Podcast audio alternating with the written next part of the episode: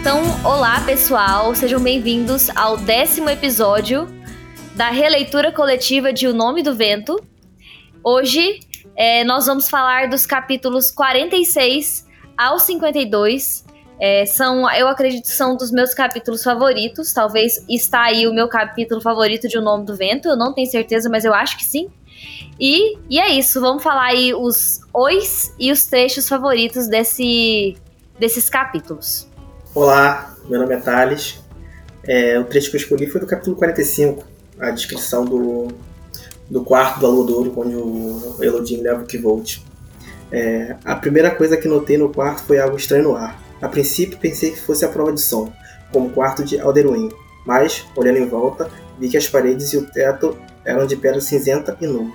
Achei então que o ar cheirasse a bolu, mas, ao respirar fundo, senti o aroma de lavanda e de roupa de cama limpa. Foi quase como se houvesse uma pressão nos meus ouvidos, como se estivesse embaixo d'água. Só que não estava, é claro. Agitei uma das mãos na minha frente, quase esperando que o ar fosse diferente. Mais denso. Não era. Oi, eu sou a Vicky e eu escolhi um trecho do capítulo 48, que ele diz assim: Então vamos em frente. Música e magia, vitórias e insensatez. Pensem bem, do que é que a nossa história precisa? Que elemento vital está faltando? Mulheres, Hash, disse Baixo prontamente. Há uma verdadeira escassez de mulheres. Volt sorriu. Mulheres não, Bast. Uma mulher. A mulher. Olá, gente, eu sou o Newt. É...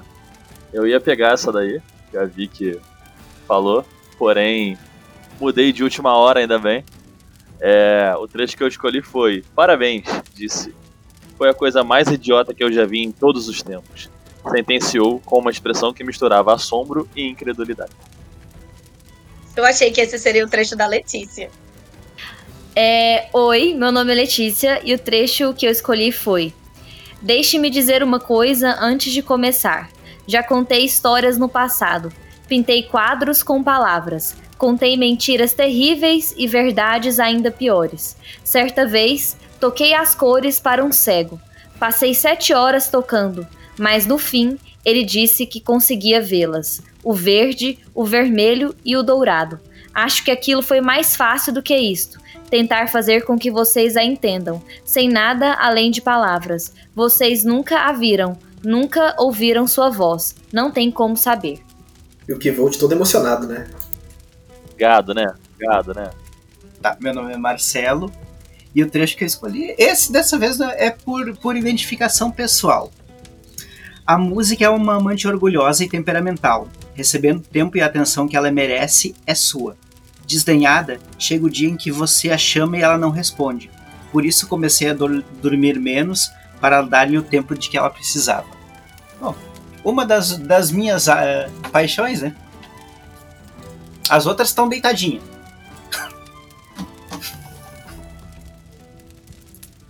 Eu li só três capítulos e foi agora. Por conta do Jabuticabal. ah, foi sim. Não teve 30 anos, falei. Ontem tava emburrada. Escolheu algum trecho ou não? Eu tinha escolhido no último. Ah. Não, peraí, foi a hora que ele pulou. Calma que a gente te ajuda, Jordana. A gente vai levando. Jorival Moments. Se você achar algum trecho, você fala. Tá bom. Então vamos começar. Capítulo 40. Achei um legal, é que é engraçado. Jordana, você é maravilhosa. Você é maravilhosa, cara. Você é muito bom. Letícia adora. É, então, meu nome é Jordana e meu trecho foi: é, Senti Senti-me sem peso, como se flutuasse. Depois despenquei no chão. Não com, com suavidade, como uma pluma que pousasse. Com força, como um tijolo batendo numa rua de pedra. Caí de costas com, a, com o braço esquerdo embaixo do corpo. Minha vista escureceu quando a cabeça atingiu o chão, e todo o ar foi expulso do meu corpo. Ok, dona Jordana. De neve.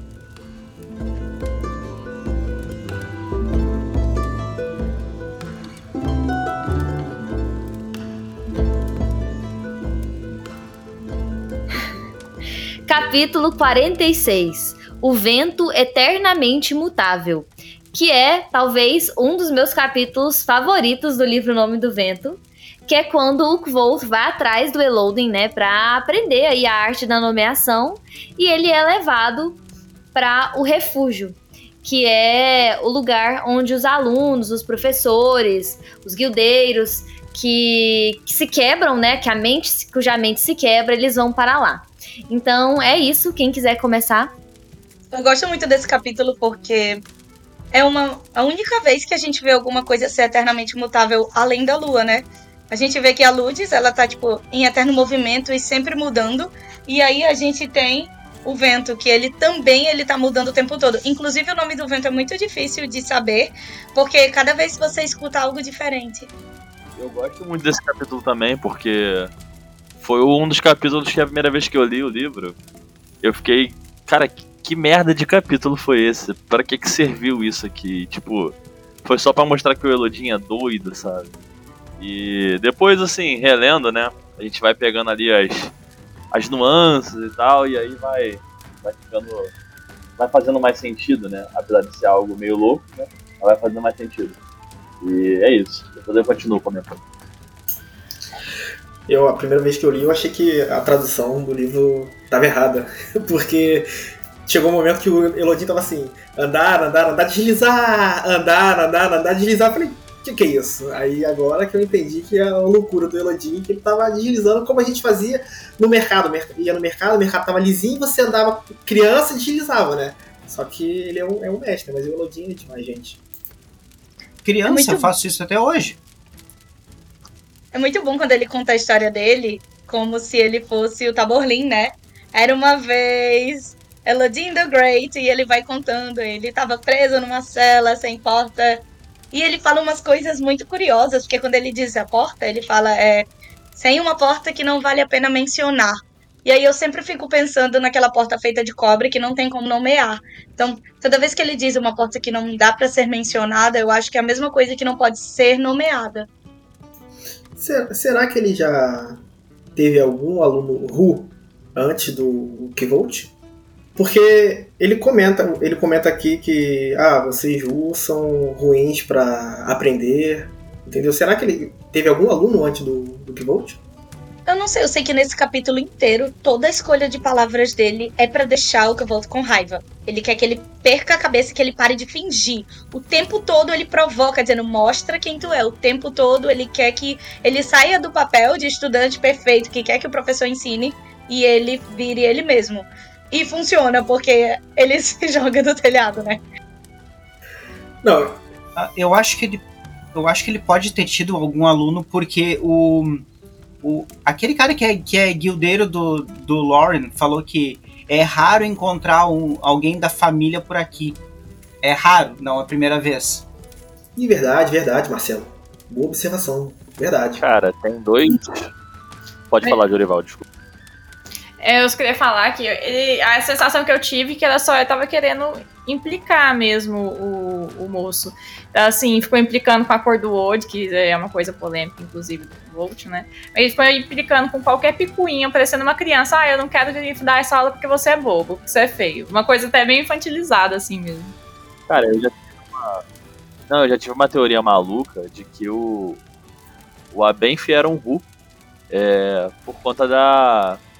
Conta da. Da parada dele viajar, entendeu? Eu nunca fiquei comentando muito isso porque eu sempre achei muita loucura, entendeu? Mas. É, o fato dele viajar, dele ser. né, tá sempre na estrada, a cara da Vicky é melhor. Mas é, não exclui a possibilidade também do fato do Elodin ter viajado até os- o final lá do, do mundo, né? e ele ter interagido com os Ru, ter viajado com eles em algum momento e tal.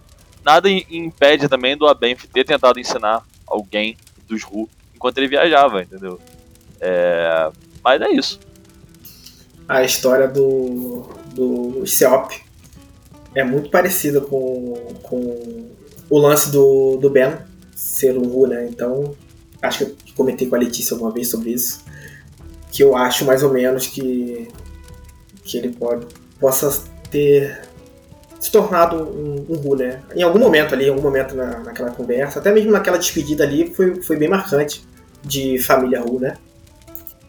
O que parece da, da cultura dos Ru é que se torna parte da família alguém que compartilha a história. Uh, então, então, talvez justamente nesse momento o, o, o, o Ben pode ter sido adotado pela família mas a, a, o costume de, de andar em, em caravanas era, já era uma, um hábito mais arraigado, né? O pessoal não gostava de viajar sozinho.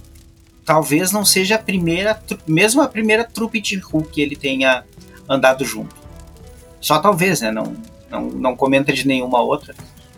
Eu não acho que o Elodin ele tenha só implicado com o Volta assim de forma infantil, porque toda vez que a gente vê as aulas dele, o tempo todo ele diz para o Kuvolto, eu tô tentando te ensinar e você que não quer aprender.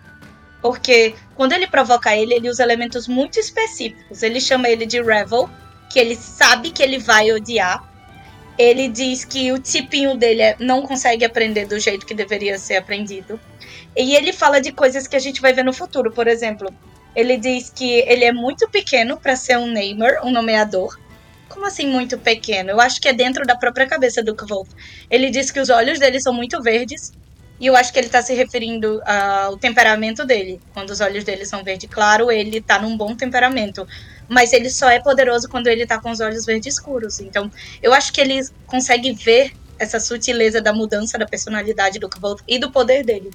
E ele diz assim: você tem um número errado de dedos que me lembrou quando ele estava no Adendry e o pessoal disse que ele hesitava demais porque ele tinha medo de machucar as mãos dele.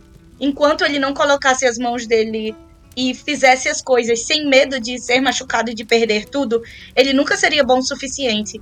E ele diz também: volte quando você estiver mais alto e tiver um par decente de olhos. É tipo, quando você aprender a olhar, não só a ver, que é outra coisa que o Puppet diz para ele no futuro.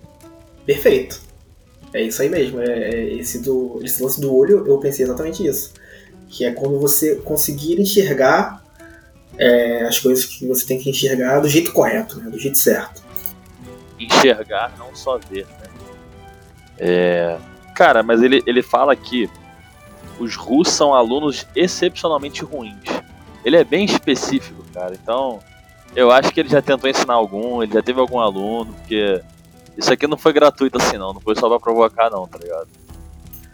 É, por isso que eu marquei. Por isso que eu marquei é, para perguntar para vocês. Será que ele teve algum aluno Ru? Eu acho que sim, né? Mas. Ah, perdão. Mas eu tenho, eu tenho tendência a, concordar com a Vic, Newt, porque. Imagina só, é um menino que chega pedindo três talentos para a universidade porque ele é brilhante. Ele não terminou um período letivo e ele já quer aprender nomear, a nomear as coisas. É, então, eu acho que o por, por já perceber que até o Win, ele vai falar logo depois, até o meu guildeiro, que sabia onde ele estava se metendo. Olha bem, ele sabia em que, que ele estava se metendo. Olha o que aconteceu com ele. Você não tem ideia do que, você está se metendo. Ele foi nas feridas do Volt mesmo. Ele falou sobre os Edena Rule, igual a Vic falou, ele usou um termo que os Rule odeiam, que é o Revel, que ele depois ele vai brigar lá com o Remy lá no Temor do Sábio, né? Quando o Remy fala sobre.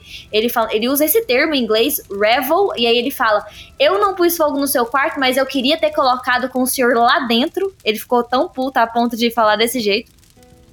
Então eu acho que foi. Assim, ele, ele tentou ao máximo afastar o Kvolt pelo orgulho mesmo, porque ele sabe que esse é o ponto fraco dele. É, de curiosidade, antes deles chegarem no refúgio, né, eu fui fazer, eu fiz o mapa da universidade e realmente ao norte e muito perto da onde fica o prédio do refúgio é aonde fica aquela fazendinha que a Auri visita é, e ela justamente encontra pinhas também, né? Ela fala, ah, descobri esse lugar encontrando, encontrando pinhas. Eu achei super, assim, legal porque são lugares é, muito perto um do outro e assim, muito próximos do outro. Primeiro que lá ela avista num dos últimos, é, num dos últimos andares uma chama azul É, inclusive, quando ela vai para fora, sai da, dos subterrâneos e vai para essa fazenda, ela repara na lua, ela repara nos gritos e ela repara, repara nos, nos animais, né? No, no, barulho dos animais também. Tudo mostrando algum tipo de desequilíbrio né, que naquela noite. E, e, e, é um cemitério também. Ela passa lá perto, é um cemitério também.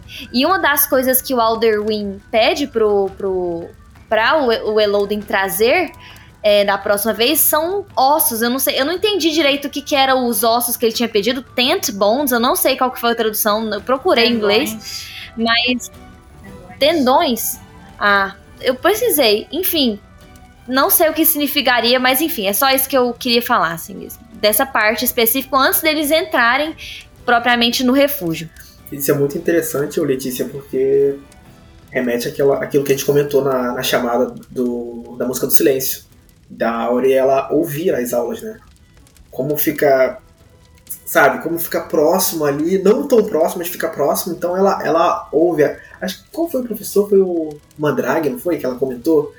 É, eu, eu tenho quase certeza que ela ouve as aulas. Uh, eu acho que uh, isso que o, o, o Elodin fala de uh, você, os Rus são, são difíceis de aprender. Eu até acho que eu comentei isso já aqui. Qual é o conhecimento que, o, que o que Volt mais valoriza do que o Ben ensinou?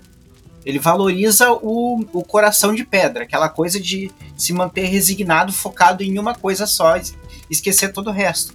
E é justamente isso que ele precisa, precisou jogar fora para ele conseguir enxergar o vento pela primeira vez. Foi quando ele entrou naquela folha em rodopio, né? Quando ele só deixou a, a cabeça viajar. Não, é, um pouco mais pra frente, é, a Amy fala um, algo interessante sobre a Lua. Isso aí explodiu minha cabeça. Assim. Ela fala pro Elodin que as coisas ficam bastante afetadas, né, por causa da lua. E o Elodin vai e confirma: Eu sei. Ele diz: Eu sei. De novo, o Elodin diz: Eu sei. Claro que eu sei. Até sublinhei isso aqui. Engraçado que a gente também fala isso, na, na verdade, assim, em hospitais psiquiátricos a gente diz que tudo fica pior na lua cheia. A gente tem não reparei se isso é verdade, mas a gente fala isso. Ah! E... Não, é só aquele negócio que eu falei no podcast a vez que eu, que eu falei, né? Que aluador, que depois ele vai falar o nome, e aluado, né? É um nome que às vezes, as pessoas se referem às pessoas ensandecidas, né? Que estão lunático, né? Tudo ao mesmo radical. Que é tudo meio que fala de loucura mesmo, né? Inclusive meu nick hoje é uma homenagem a isso. E remete também a, a, ao lobisomem, né? No, nos contos, aluado remete ao lobisomem. Que também tá linkado ao frenesi da lua, né? O, os vikings, se não me engano, tinha alguma coisa assim. O estado de Berserker lá. Essa questão da dele, dele falar assim para ela, né? Por que, que eles não estão. No, por que, que eles estão trancados? Por que, que eles não estão nos jardins? Por que, que eles não estão do lado de fora? E ela responde, né? Tem uma tempestade vindo. É, a lua vai ficar cheia, né? A lua está ficando cheia. A sensação que tem é que são duas coisas diferentes. Eu, eu tive a sensação de que eram coisas, né, diferentes. É, porque ela fala assim: a lua está ficando cheia também. Eu, eu fiquei em dúvida, assim é, porque seriam coisas diferentes. É, uma, só uma curiosidadezinha que eu nunca tinha visto é que o Kvolt menciona que o refúgio é muito silencioso e que eles já tinha visto um outro um outro é, um outro hospital né desses desses tipos psiquiátricos assim do mundo lá deles que é que ele chama asilo é, em inglês é The Raftville Asylum que ficava em Tarbean. E aí eu achei muito interessante a tradução, porque quando você olha no mapa, é, o, o, The Raft é justamente o, o mar que fica de frente para o para Tarbean. Então é tipo um hospital que dá de frente ao mar. Aí ele tem esse nome. É só um nome, uma coisa assim, é curiosidade mesmo. É, e aí eu acho interessante quando ele pergunta a quantidade de pacientes que tem e, e a quantidade de pacientes que poderia é, assim, caber ainda mais, ele fica tipo assim, tá vendo, Volt? Nós estamos prontos. Porque. E aí ele vai começar depois a conversar com ele sobre isso. Que é uma quantidade muito grande é, de leitos, entre aspas, para essa quantidade de alunos. E, e o Kvolt é, até faz essa, essa hipótese, assim, né? É, é porque eles têm a mente mais fraca, eles vêm de, uma, de famílias mais abastadas, eles não conseguem suportar é, algumas dificuldades daqui, aí ele não. E aí entra a questão, né? Que a gente até a gente eu cheguei até a comentar com vocês e fiz um vídeo no YouTube por isso. Ele fala é como é, é o por como nós ensinamos nossa mente a se mover. E, e esse movimento da mente era o que era o cerne da teoria, né, que eu tinha visto, que era a mente ela se movimentava, então flertava com aquela questão das quatro portas na mente, né? Que era a primeira, o sono, a segunda, o esquecimento, a terceira, a loucura a quarta morte. Então a mente ela se movimentava através dessa porta da loucura e a teoria é que a mente dessa pessoa ia para o um mundo encantado. E por isso que na lua cheia eles piorariam, porque as mentes iriam com muito maior frequência para lá. Essa é uma, era uma das teorias da piora, né? Do, porque eles piorariam. Até uma das portas que ele abre para provar para o é, o quanto era sofrido aquele lugar, era um cara falando que tinha coisas dele, né? Tipo assim, eles estão em mim, eles estão em mim.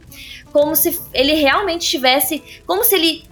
A, a teoria fala, isso não é só uma alucinação que ele tá tendo. Ele realmente foi deslocado mentalmente para um mundo onde coisas estariam andando nele. Tipo, é, essa seria a teoria que eu disse no, quando falei. E eles usam uma expressão em inglês que é tipo cracked mind, é tipo a mente tá quebrada faz referência a portas, né? Como se aquela porta da loucura ela tivesse sido quebrada e ficou aberta para sempre. Então ele não consegue sair do mundo feio, ele tá sempre preso lá dentro. Uma coisa que, que eu sempre que toda vez que eu, que eu releio esse trecho eu lembro uh, o porquê o, o, o cara que tava lá descansando lá no refúgio ele ele pediu pro pro pro pro, pro Elodie não traz o trovão Trovão é justamente o, um dos nomes do, do que volte segundo os Ademarianos. Isso é muito curioso, né? Porque eu não tinha notado isso. E realmente, não trago o Trovão. Tipo, não, não traz mais esse menino aqui, né?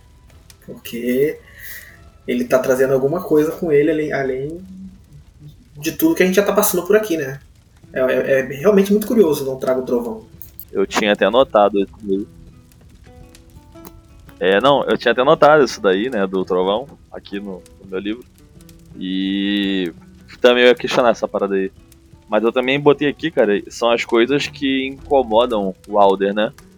Que ele comenta. Porque a, a, princípio parece que ele tá tentando fazer uma reintegração na sociedade já, né? E ele fala que o calçamento, as pessoas, os cachorros, tudo isso incomoda ele, né? É, e quando o Elodin fala para ele deles voltarem, ele grita que não quer, né? É, ele falar, ah, eu tava indo bem e tal.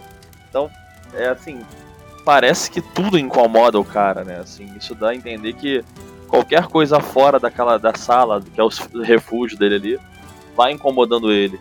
E o que leva o cara a piorar, sabe assim? Que ele falou, tava indo bem. Por que ter contato com o mundo real é, mexe tanto assim a ponto do cara tipo, preferir se isolar e ficar enroladinho num, num cobertor comendo brigadeiro?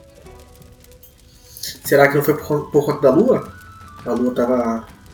Porque é, isso, é, isso é comentado pouco depois do da Amy comentar sobre a Lua, né? Então, de repente, foi por causa disso. Ele viu que a Lua tava daquele jeito, falou, eles estão em mim, eles estão em mim, tá, tá tudo. Não, mas aí é outro cara, não é o Alder, tá ligado? O, o Alder ele fala da, do calçamento das pessoas, dos cachorros e tal. É, o, o, outro cara, ele tá no, no, no, frenesi, mano, assim, ele tá viajando ainda. Ele não tá no, no ponto que o Alder tá. O Alder parece que melhorou, saiu e algo fez ele voltar, assim, e ele quer ficar isolado de novo e tal. Eu, fico, eu toda vez que eu leio, eu fico me perguntando o que que levou, sabe, ele a ficar desse jeito de novo, né? Porque o Elodin parece que fica decepcionado, assim, com a regressão que ele teve, e fica puto quando trancaram ele, né, e tal. E, e, aí, e aí isso me levou também ao fato do Volt aí, do trovão, né? É, associar uma coisa a outra, mas isso aí é. Eu não viajei tanto ainda não. É, quando ele falou do trovão, depois que eu ter lido o segundo livro, eu pensei que fosse quase que uma maneira é, quase profética do de que vai acontecer isso com o Volt, quando ele meio que chama o trovão, parece que não chamou exatamente, né, mas teve aquela situação lá com o trovão com os bandidos do Eld, e se às vezes não teria acontecido alguma coisa parecida é, com o, o Eloding, né? Se ele já não fez alguma coisa que traumatizou também o esse guildeiro. Eu penso igual a Jojo, porque ele diz assim: tudo bem, eu vou voltar. E aí ele abre os olhos, olha para ele e diz: não, tá, não traga o trovão. Eu imagino que em algum momento eles já estiveram juntos e o Elodin teve que usar a voz dele de nomeação com o Alder para contê-lo. Ou então eles estavam numa situação de perigo e o Alder estava perto desse momento em que o Elodin ele foi o trovão, porque ele tem essa característica, né, na voz dele. Então toda vez que eu leio essa parte, eu vejo isso. E uma coisa que eu achei muito legal é que eles têm medicamentos para as pessoas que estão presas lá dentro. Que o Elodin disse, não coloque nada na sua comida, a não sei que ele peça. Tá vendo? Saúde mental, todo mundo se cuidando, tomando remedinho. É ótimo. Eu até uh, pensando agora, uh, o, o Kivolt talvez ele tenha sido um pouquinho mais fácil de controlar quando ele, quando ele tropeçou no nome do vento a primeira vez, porque, segundo o próprio Elodinho, o, o, começar a estudar a nomeação pelo nome do vento é o método mais tradicional. Então, é o método mais simples, mais devagar. Será que o, o lá o, o Alderwin uh, não tropeçou, sei lá, no, no, no, no próprio nome do, do, trovão? Ou seja, que é uma, é uma coisa muito mais aterradora. O, o, ah, ah, um vento, um vento uh, muito grande pode pode ocasionar um desastre, mas um, um trovão é, é uma coisa absurda. Será que ele não fez uma, uma caca sem querer? E, e talvez até o, o, o Elodin tentando ajudar não, não, não, tornou a, não tornou pior, o que deixou ele realmente em parafuso não foi a tentativa de ajuda do, do Elodin. Porque o nome do vento, apesar de mutável, o, o Elodin já mostrou que tem certo domínio. Será que ele não. O, o Elodin também na época não tentou dar um passo um pouquinho maior que a perna? Pois é, e quando, quando o Kivolt fez isso, né, quem salvou o Kivolt foi o próprio Elodin, né, que já tem o domínio completo do vento e tal. Será que o, o fez isso, não tinha o domínio completo do vento e ficou doido, não sei. Só que é, aí entra naquela, qual é o outro professor que tem o domínio? do vento para salvar ele. Se isso realmente aconteceu, vai Vic. É porque eu acho que não foi isso. Eu acho que quando o Elodin ele acalmou o Kvolt daquela primeira vez, ele Assim, eu posso estar enganado. Eu não sei se é nessa parte que ele chama o nome do Kvolt, ele fala o nome dele, ou se ele fala o nome do vento. Se alguém puder refrescar. Ah, ele fala vento, o. O William ouviu o vento. vento. Ah, eu acho que é porque a cabeça do bolso ela ficou espiralando, não foi igual o vento. Ah, entendi. Não, desculpa, eu ia falar uma coisa que não tem nada a ver. Pode cortar, viu, Leite? Mas eu acho que tem alguma coisa que ele pede para ele falar antes mesmo. Tipo, na hora que ele fala. Acho que ele fala. Não sei, uma coisa tipo assim. Acho que tem alguma coisa a ver com o nome mesmo, Vi, que eu não lembro se é tipo assim, fala quem você é, fala quem você é. E na hora que ele fala, ele começa a rodar, rodar, rodar. Uma coisa assim, eu acho. Eu acho que ele fala duas coisas. Agora eu tô em dúvida. Pois é, eu também acho. Eu acho que é mais, tipo, ele tá mais vendo a essência do Kvolt e colocando a mente adormecida para dormir do que de fato chamando o vento e controlando o vento dentro do Kvolt. Entendeu? Foi assim que eu compreendi. Talvez eu esteja enganada e trocando as situações. Mas eu acho que o vento, o vento ele chama. Eu, eu, o vento eu acho que ele chama. Só não sei se ele chama o nome dele mesmo, outra coisa. Chama o vento, ele, ele chama o vento, tanto que depois o. Não sei se é o William ou o Sim que olha para trás e fala, vento? Tipo, não entendeu direito, mas entendeu como se fosse vento, sabe? Cara, é. Eu sempre tive a, a impressão que nessa hora ele só acalma também a mente do, do Volt, né? concordo com a Vicky. Eu sempre tive essa leitura de. Na verdade, ele estava acalmando a, a mente despertada do Kvolt, né? E como o Kvolt chamou o nome do vento e não tinha experiência para isso ainda, é, ele meio que ligou a mente dele ao poder do vento, né? Ao nome do vento. Por isso que ele ficou daquele jeito, ele não consegue controlar ainda. Foi semelhante quando ele tentou lá é, aspirar o, o vento do, na, cabana, na carroça do, do Ben, né? Ele fez algo que ele não estava preparado ainda e o cara precisou fazer uma parada emergencial ali. No caso foi a mesma coisa, só que o Elodie ele já é um mestre, né? Então ele simplesmente fez ali o procedimento para diminuir ali o poder que a mente despertada dele conseguiu obter naquele momento, né? Que ele fez o Ambrose se borrar, né? Essa é a verdade. Cara, mas eu não sei se vocês pesquisaram aqui essas paradas que o que o, o Win pede pro pro, pro Eloding. Apito de gato e lanugem azul. Lanugem é uma pelugem de bebê, de de, de adole- pré-adolescente, sabe? Apito de gato é apitozinho e, e tem coisa lanugem azul ligada a coisa de gato também. E ossos de tendão.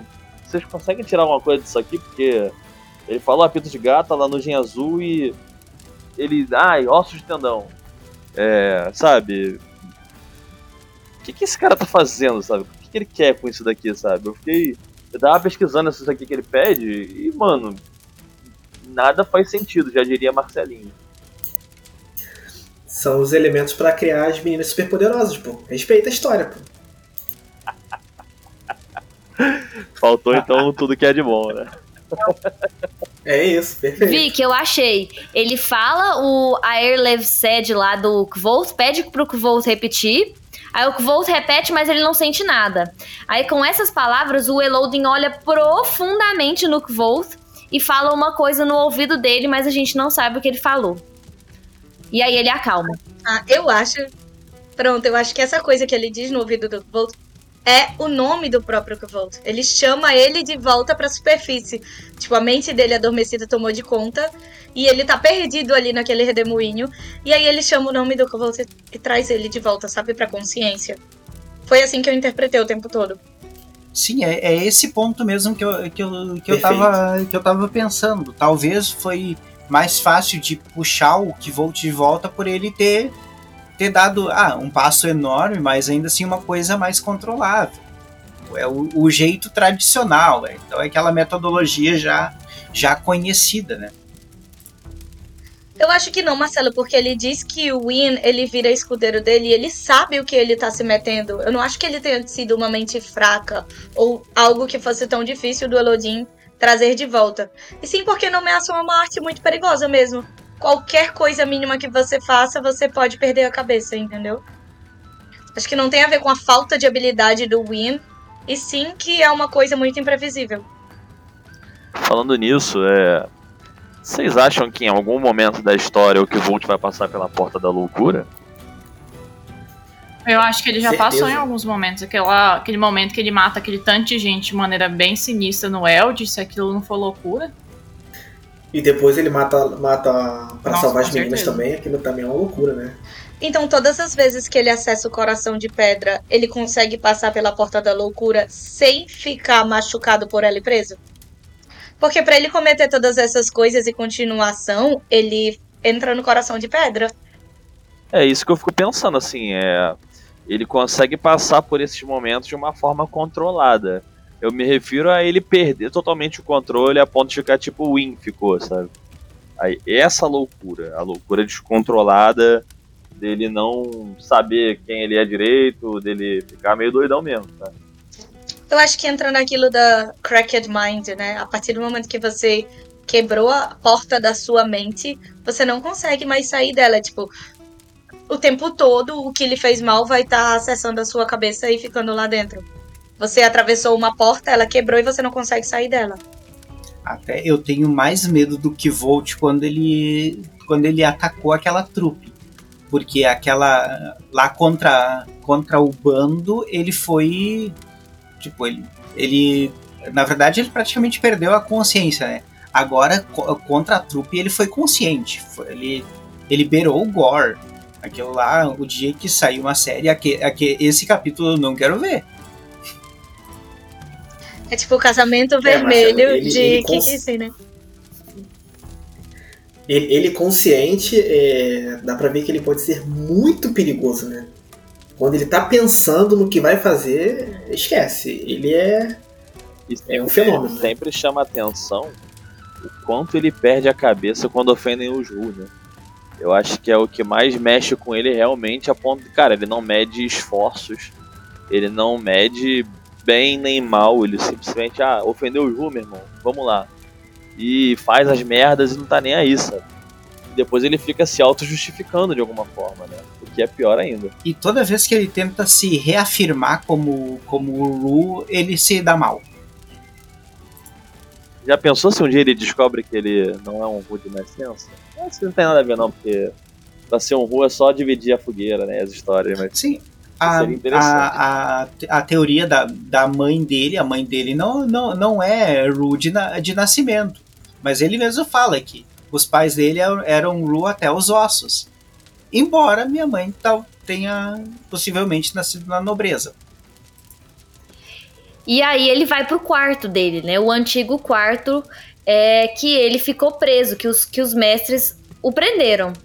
E a porta é toda feita de cobre. As paredes são de pedra cinzenta. E, e o ar é diferente. O ar é abafado, é um. Não tem vento. Igual eu falei pra Jordana. Jordana, eu acho que é porque não tem vento. Não sei explicar. E a Le- eu e a Letícia estava discutindo sobre isso. A Letícia tá falando que é um ar desprovido de vento, como se tivesse Eu sei que feito não faz sentido, um mas. vácuo lá. Eu falei, Letícia, mas tá parecendo um ar pesado, como se fosse do ar dos encantados. É isso que tá parecendo. Mas não faz sentido ser encantado lá. Sabe por quê? Letícia? Perfeito, Quando Jordana. o moço depois Perfeito. é, arranca a parede lá. Quando eles estão dentro lá, o ar ainda pode entrar. Tem jeito de ter uma corrente de vento lá. O ar ainda está pesado. Quando eles saem para a, a sacada, vamos dizer assim, eles sentem o ar mudando. Entendeu? Foi é, espacialmente, porque dava pra tentar. Mas aí como você explica que tem um, um- Então me explica. Então eu quero ver, saber como é que você vai sair dessa saia justa. Tipo assim, porque. Uai, lá funciona como um portal, talvez, né? Tem as portas de pedra, as portas não, mas pelo menos qualquer coisa cinzenta, uma pedra, pedra cinzenta lá, que pode ser um portal mesmo. Então ele foi preso como se fosse, é, sei lá, um simulacro dentro do, da- do mundo humano. Tem uma lá, uma, um frigobarzinho de é, mundo encantado que tá o prendendo. Sei lá.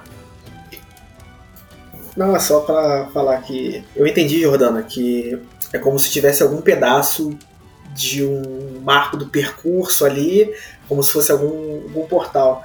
E, ô Letícia, é, pela descrição aqui, parece que o Givolt até tenta pegar o ar, sabe? Ele tenta pegar, é como se o ar fosse mais denso, mais calmo. Isso daí eu também, eu também tô aqui viajando na maionese também, junto com vocês, mas eu entendi, Jordana. É como se tivesse um pedaço de alguma coisa e quando entra no quarto tem alguma, alguma coisa diferente ali, mas tá tudo bem, gente, tá tudo bem. Mas o- é o cobre que causa essa diferença. E eu concordo com a Letícia quando ela diz que tem o ar, mas não tem vento. Porque se a gente parar para pensar, o vento ele seria a forma da nomeação que a gente dá para o ar. Eu acho que o cobre ele vira como se fosse um isolante, ele impede você de ouvir as coisas. Se você não escuta, você não consegue nomeá-las. Tanto que o Elodin diz que ele passou dois anos preso lá dentro, sem conseguir ouvir o vento e sem conseguir senti-lo. Então eu acho que foi o período de recuperação da mente dele até ele conseguir aprender a nomear novamente sem perder a cabeça.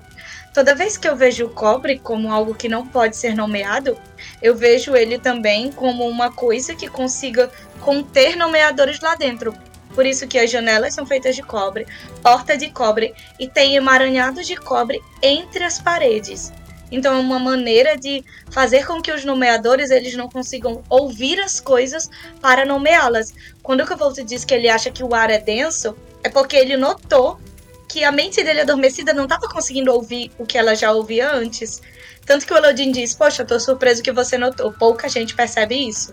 A mente dele adormecida já era mais desperta do que o normal. Cara, eu sempre achei esse silêncio, essa coisa toda que tem lá no, no, no Aloadouro, né?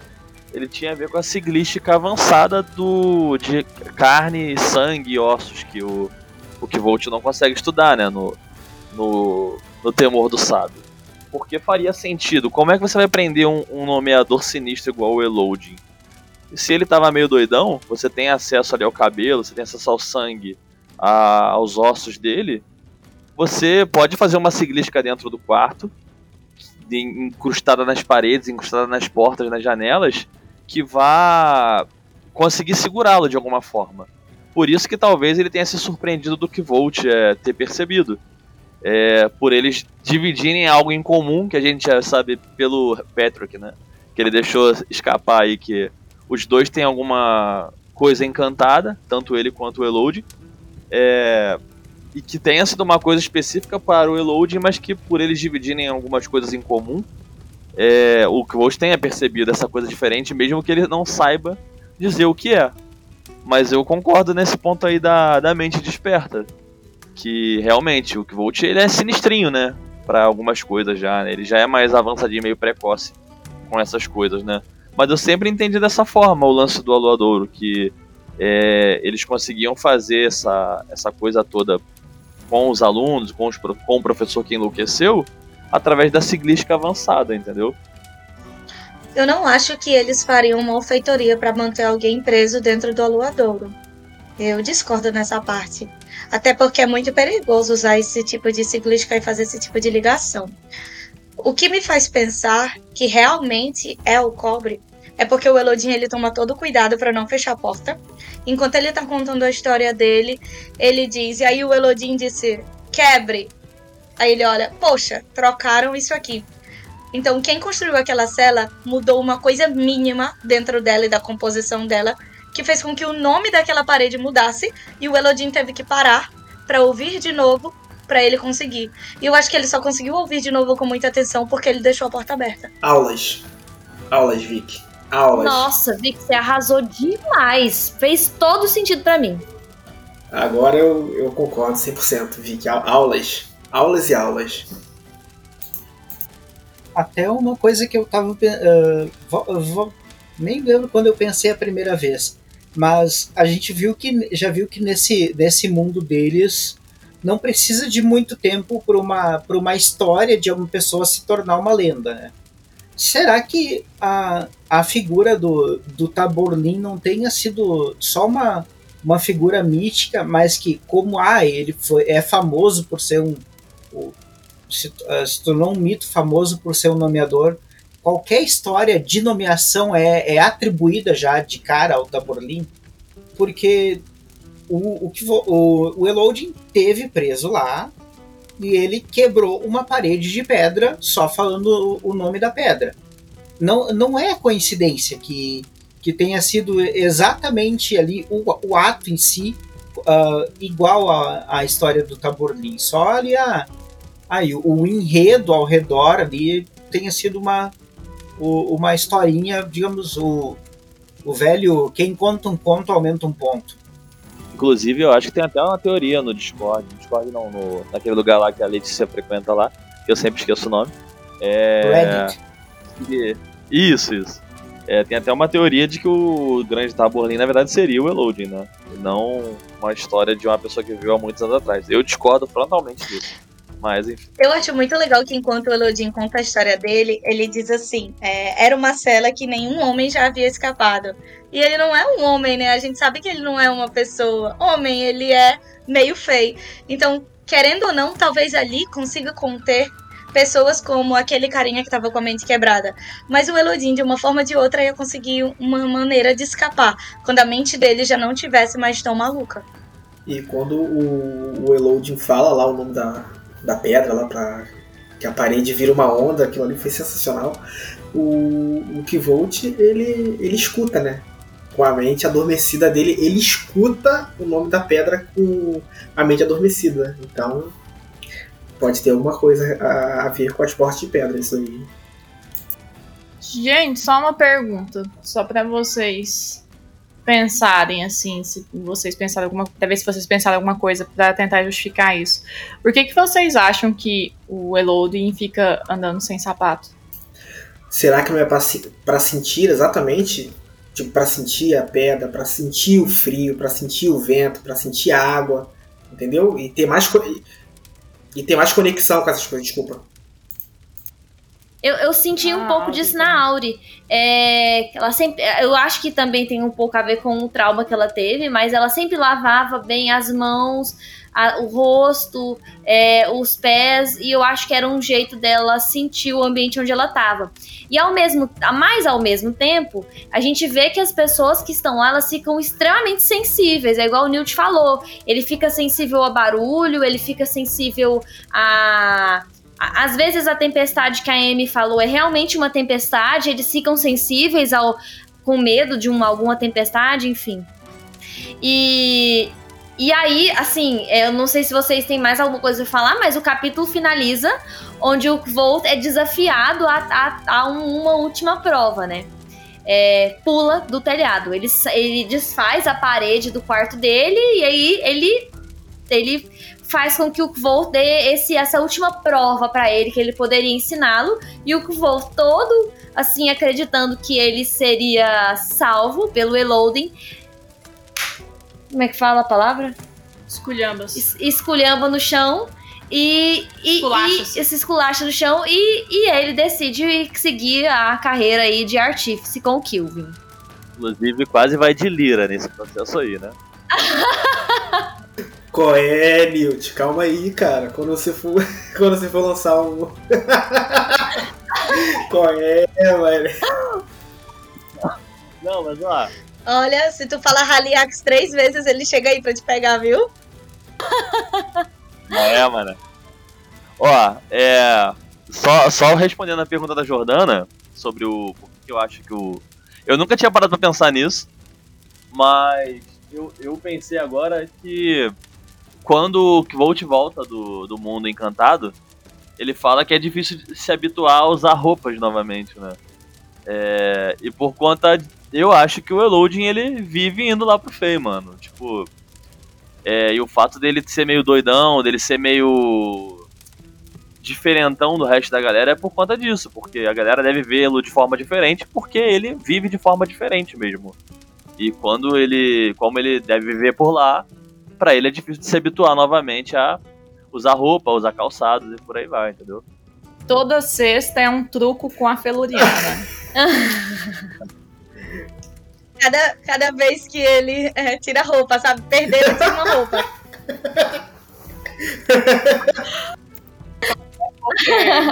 Sleep poker. Ai, ai. Eles jogando tac, né? Perdeu uma partida. Newt?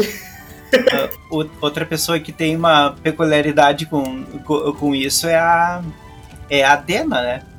Porque o, o, o que Volt mesmo fala, que ah, ele ficou aquela noite inteira batendo papo com, ah, com, a, com, a, com a Dena e, e ele no outro dia estava pregado por não ter, não ter dormido e ela estava tava de boa, estava plena como como se fosse uh, mais uma mais uma terça-feira, assim não dá muito para confiar no que eu vou quando ele fala da aparência da Dana, porque ele tá apaixonado. O cabelo dela é oleoso e ele diz linda, cheirosa, entendeu? Não tem como. Inclusive eu tava falando pra Cris hoje de manhã, quando a gente acordou, que ela estava linda. Então, não dá pra confiar em homem apaixonado. Os olhos do amor são diferentes.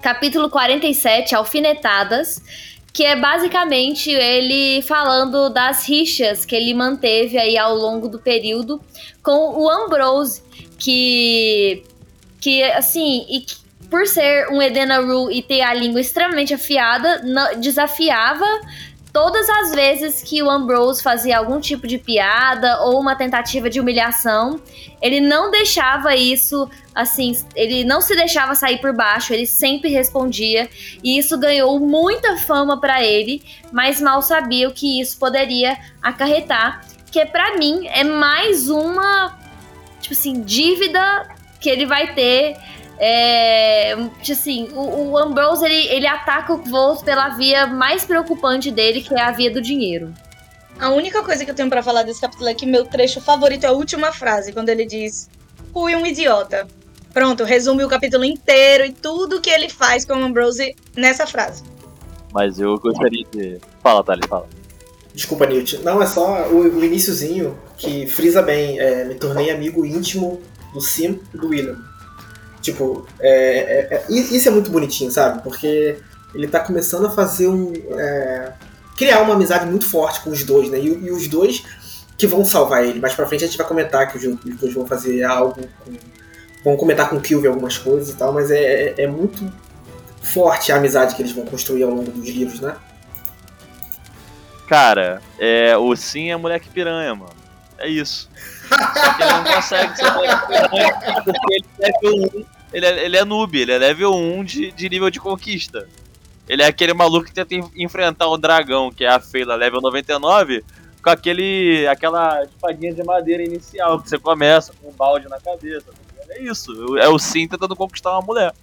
E eu só queria ressaltar sobre esse capítulo que ele é maravilhoso porque isso aqui vai gerar o fruto da, mara da maravilhosa, para mim, uma das maiores composições da história da humanidade, chamada Asno Asno. Aulas. Sim, verdade. Jackass, Jackass.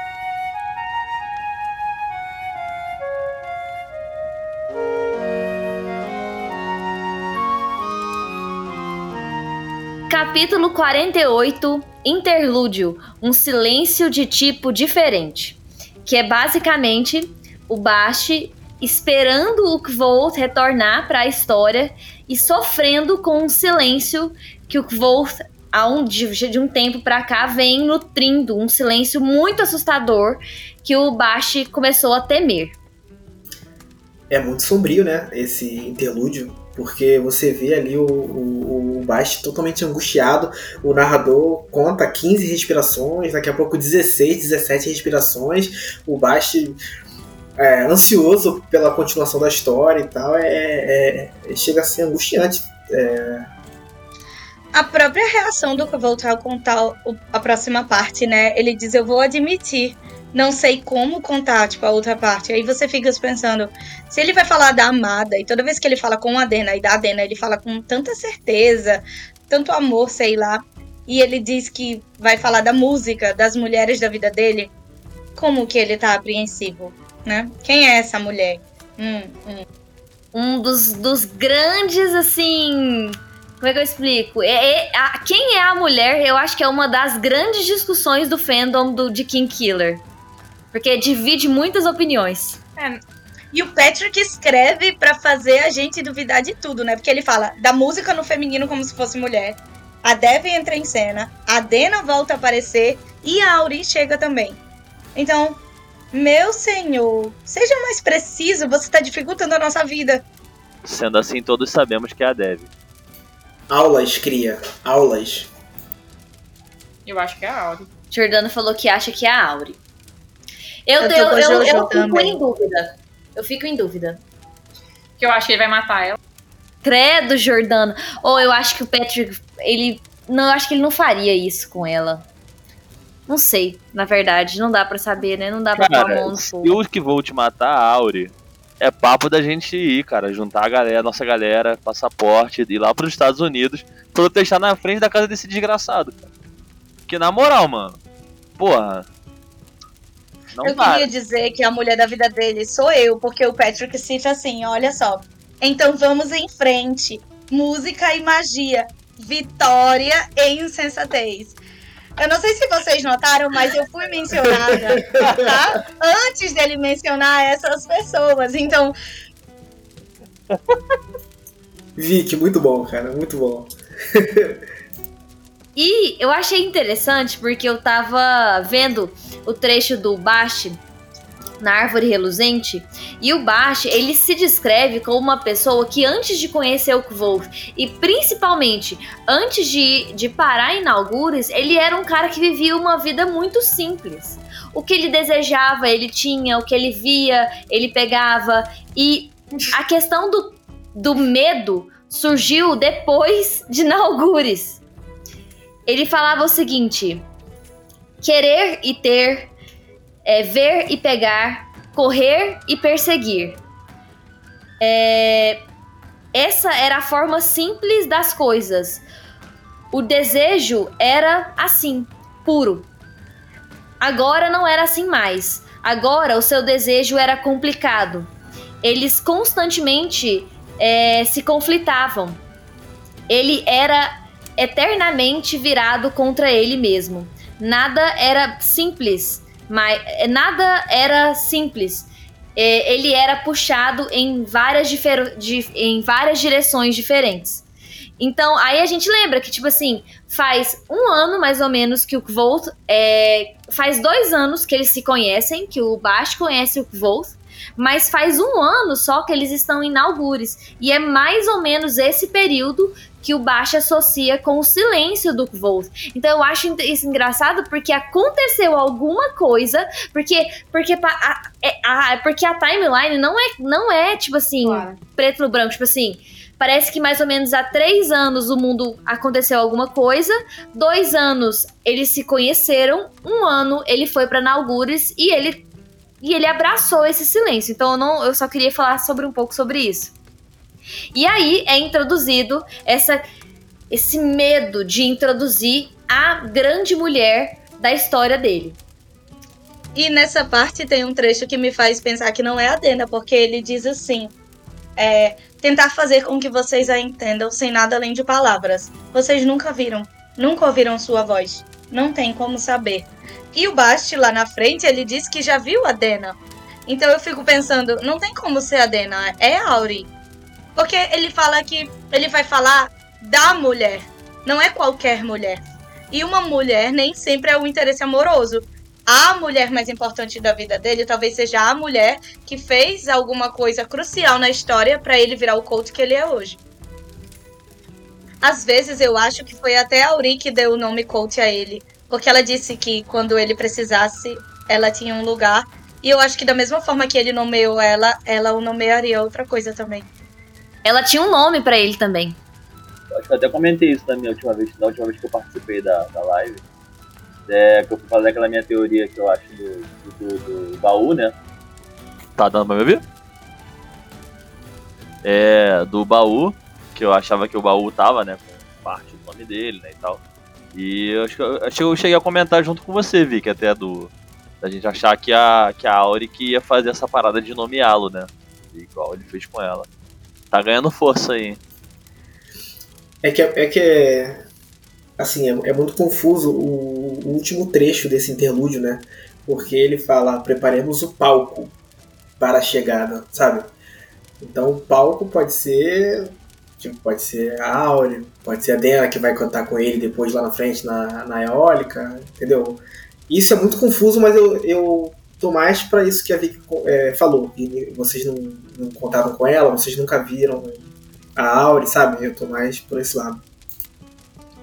Eu acho que esse trecho é mais metafórico quando ele diz é como se ela estivesse esperando a deixa para entrar na história dele, que é uma pantomima, né? É um teatro.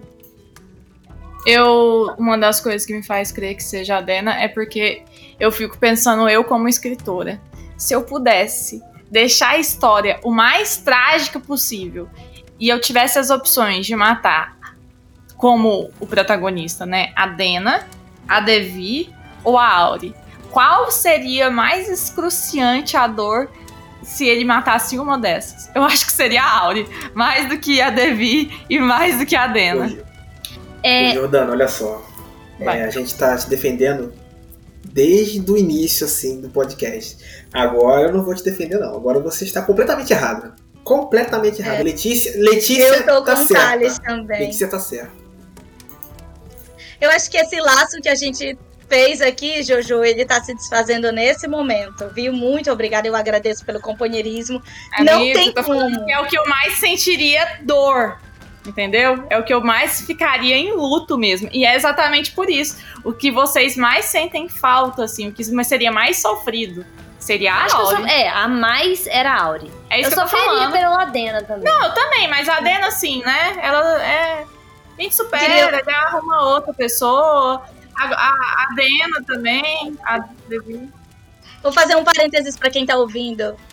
No início a Jojo disse que seria a Dena, mas ela tava falando da Auri, tá, gente? Quem tá ouvindo, ela só trocou os nomes. Eu fiz isso de novo? Nossa. Eu, eu falei da Auri, eu quis dizer Auri. É, então, eu acho, né? Vocês sabem muito bem a minha teoria sobre a Dena, né? É, mas assim, quando esse lance do que Volt matar alguém, ele não necessariamente precisa fazer a amada morrer ele matando. Ele pode simplesmente levar a pessoa que o matou, que, que matou, a, a, a, no caso a Auri, até ela. O que me faz pensar que se eu acho que a Dena foi uma traidora desde o princípio e tal, por mais que ela tenha sentimentos ali talvez reais pelo nosso querido Ruivo, né? O que me leva a pensar que talvez a Dena seja mais filha da mãe do que a gente pensa. Que ela pode Se levar a Auri a morrer. fazer isso, eu também mato ele.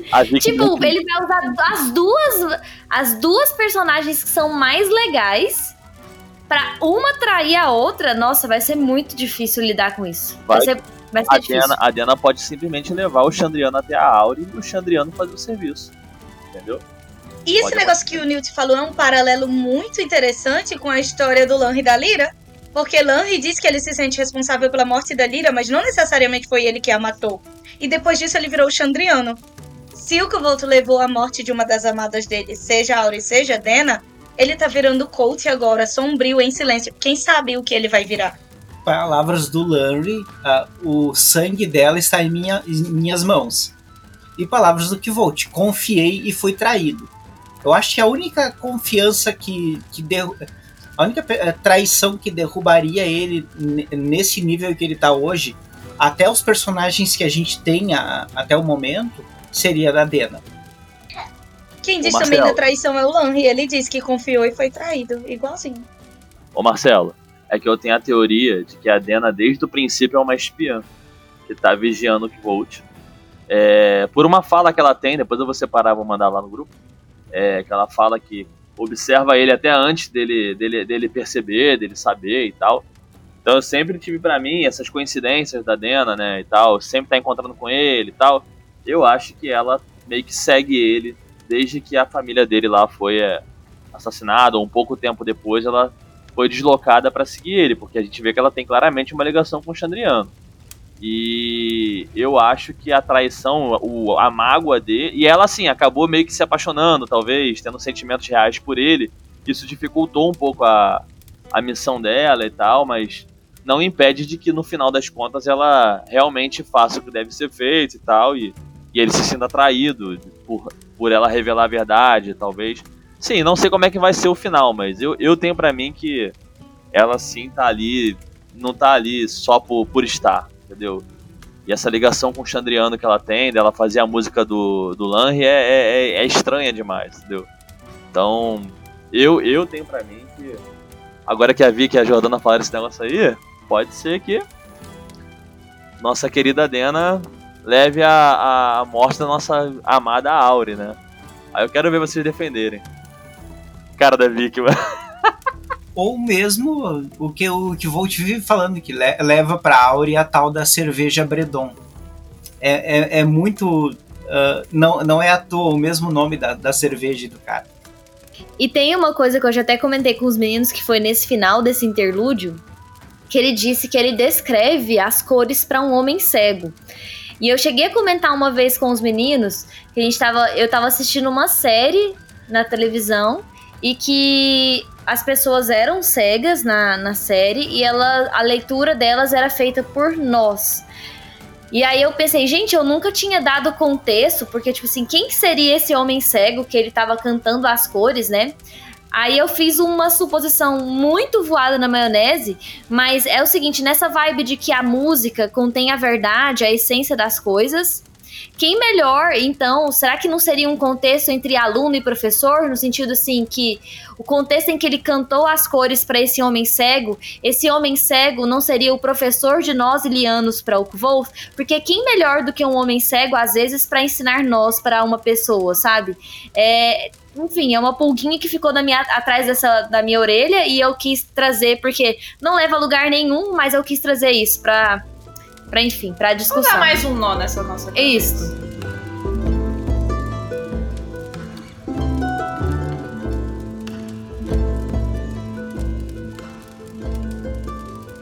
49. A natureza das coisas selvagens, que é o capítulo onde ele finaliza o primeiro período letivo e ele vai fazer a nova prova de admissão, onde é estabelecido o novo valor da, da taxa escolar dele, três talentos, acho que nove iotas de cobre e sete de vinténs de ferro.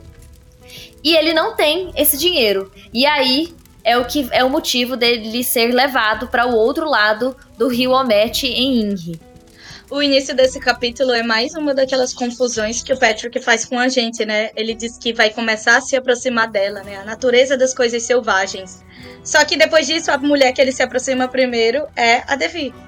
Ah, como com todas as coisas verdadeiramente selvagens, a gente tem que se aproximar com cuidado, né? E aí ele vai, e a mulher que ele vai se aproximar primeiro é a Devi. Aí já tem uma mulher que está sendo apresentada. Mas será que ela é a mulher da história dele? E naquela hora que eu ia dizer, e meu filho ficou falando ali por trás, eu ia dizer assim: que esse podcast virou um enterro depois que o Newt matou a Aurin. Fiquei triste. Eu fico triste também. Eu fico. Eu, eu fico com raiva de mim por pensar nessa teoria também. É só você Só fazer que que nem eu, Marcelo. Você vive num mundinho dentro da sua cabeça em que essa teoria não existe. Não, não existe. Ó, eu só finalizei o passe que Jorival me deu, hein? Só quero me defender dizendo isso.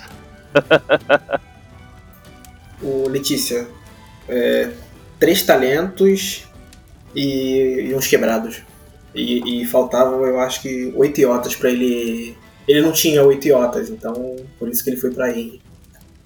Só pra falar a natureza selvagem das coisas, né? De de quem é essa mulher de natureza selvagem se aproxima, né? Se a gente observar o padrão de comportamento da Adena, ela tem um pouco essa coisa meio selvagem, é, de quando se aproxima demais, quando quer segurá-la demais, ela foge, né? Essa coisa meio inconstante.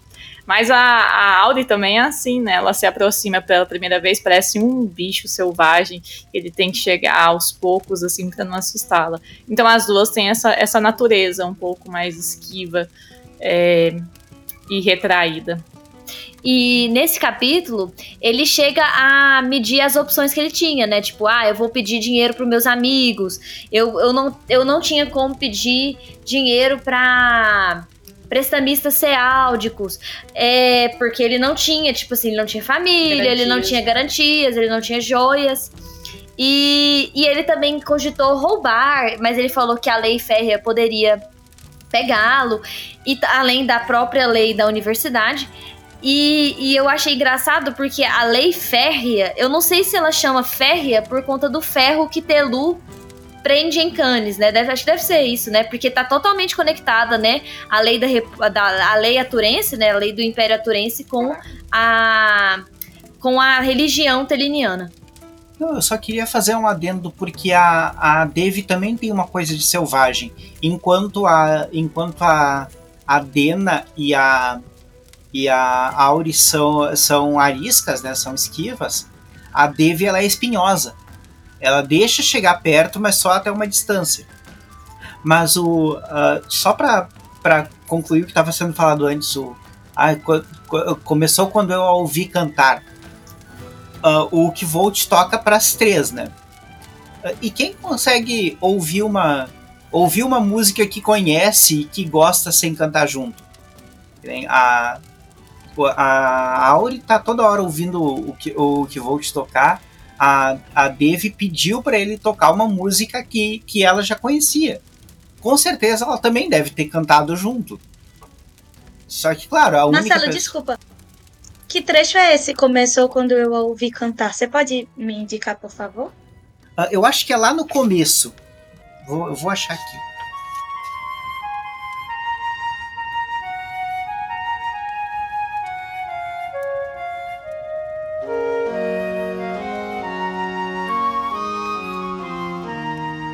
Então, o capítulo 50, Negociações, é o capítulo em que Wolf vai até Inri atrás de dinheiro para pagar o restante aí da sua taxa escolar. E ele encontra-se com Devi e também com a sua antiga, fortíssima paixão, que é a música. E só antes de, de comentar as coisas que acontecem nesse capítulo, como o Patrick ele vai jogando algumas coisinhas ao longo do livro é, de introdução mesmo, né? Ele comentou, os amigos do Kivolt comentaram, ah, é, quem foge de um arcanista com duas gotas de sangue. Um pouco mais pra frente, a gente tá aqui o Kivolt dando duas gotas de sangue pra Devi, né? E também alguém, acho que é o Mané que comenta, ah, você é muito novo, já tá no Arcanum, muitas pessoas dariam a vida para estarem dentro do arquivo. Quem é essa pessoa que daria a vida para estar dentro do arquivo? Também é a Devi, né? Se entrelaçando, se misturando com a minha. Mas aí, Marcelo, eu acho que isso não tem a ver com a mulher da vida dele. Porque pensar de que tudo começou quando eu ouvi cantar, ele tá falando literalmente do amor. Porque ele usa elementos que ele usa para descrever o amor que ele sente pela Dena no futuro. Eu acho que quando ele faz referência a essa mulher, não é uma amada, mas sim uma mulher importante na vida dele, entendeu? Foi por isso que eu fiquei confusa. Eu tava procurando nos capítulos atuais essa, esse trecho. E nessa parte, quando ele diz que começou quando ele ouviu cantar, eu sempre acho que ele tá falando da mãe dele. Porque ele sempre ouvia ela cantarolar quando ele era bebê e ele gostava muito. Bom, eu desisti de procurar o trecho da Adena que eu tava procurando, mas depois eu vou mandar lá no grupo. É... Eu só queria deixar claro aqui, esse capítulo aqui do, da Dev, né? Da Devi é, é, basicamente o que vou te dizendo, não, não vou pegar dinheiro não, porque o preço é muito alto, não sei o quê. Mesmo ele precisando, né? Tipo, para poder bancar lá a universidade e tal. E aí ele passa por uma loja de música, vê um alaúde e volta, ah, dane-se, vou lá pegar o dinheiro e. Vai dar. É tipo eu quando vou comprar a camisa do Vasco, sabe? É então te entendo que eu vou, te entendo perfeitamente. A Letícia quando vai comprar microfone. E eu achei até um pouco pesado. Ele comenta que quando ele tá, ele tá olhando lá o alaúde e tal, ele comenta que ele sentiu mais. Ele sentiu mais quando o alaúde do pai dele foi quebrado do que com o próprio ataque do Chandriano na trupe, sabe? Isso daí eu achei super pesadíssimo. Nossa, ele comenta isso nesse, nesse capítulo. Eu ainda tô presa na mulher dele. Eu só queria falar antes que eu esqueça. Mas, é. Thales, eu acho que isso de ter sentido mais porque, querendo ou não, aquele, aquele alaúde ainda tinha um pedaço da. A, que ele, a, o consolo era que a mão dos dois já tinha, já tinha acariciado aquele instrumento. No caso, quebrar aquele alaúde em específico foi cortar a última cordinha. Tá, sobre a mulher. É o seguinte. apesar da natureza selvagem das três ser muito parecida, porque você falou da natureza selvagem das três e eu fiquei com isso na cabeça. Mas elas são muito diferentes. Por exemplo, a Devi é selvagem, mas ela se protege. Então você não precisa se aproximar dela com cuidado. Evento canônico, a Letícia tá morrendo a unha da Jordana. Tá, mas enfim, é... Dena, apesar de você precisar se aproximar com cuidado, você não tem que ter cuidado ao se aproximar dela. Você tem que ter cuidado com a posse que você vai querer exercer sobre ela. A Dena não foge quando você se aproxima muito rápido. Ela foge quando ela acha que você quer possuí-la, quer mandar nela, quer tirar a liberdade dela. A Auri é a única que tem medo de que você se aproxime dela. Mas isso pode ser interpretado também, só para dar um, né? Que a Adena, ela foge quando se aproxima verdadeiramente dela de quem ela de fato é, de quem ela de fato foi. Olha, eu adoro ser neutra nesse, nessa guerra. Eu, eu adoro, eu sou completamente neutra. Tipo assim, a que vier, veio, eu fico feliz. Apesar de que eu vejo a Auri mais amiga do Volt do que. Não significa que não seja o amor, né? Cara, a Auri tem um livro só dela. Ponto. É, realmente. Ela é muito especial mesmo. É uma coisa só que. Pode, perdão, Vic, pode continuar que eu vou, eu vou mudar de assunto, pode continuar. Não, pode falar, eu tô aqui maquinando.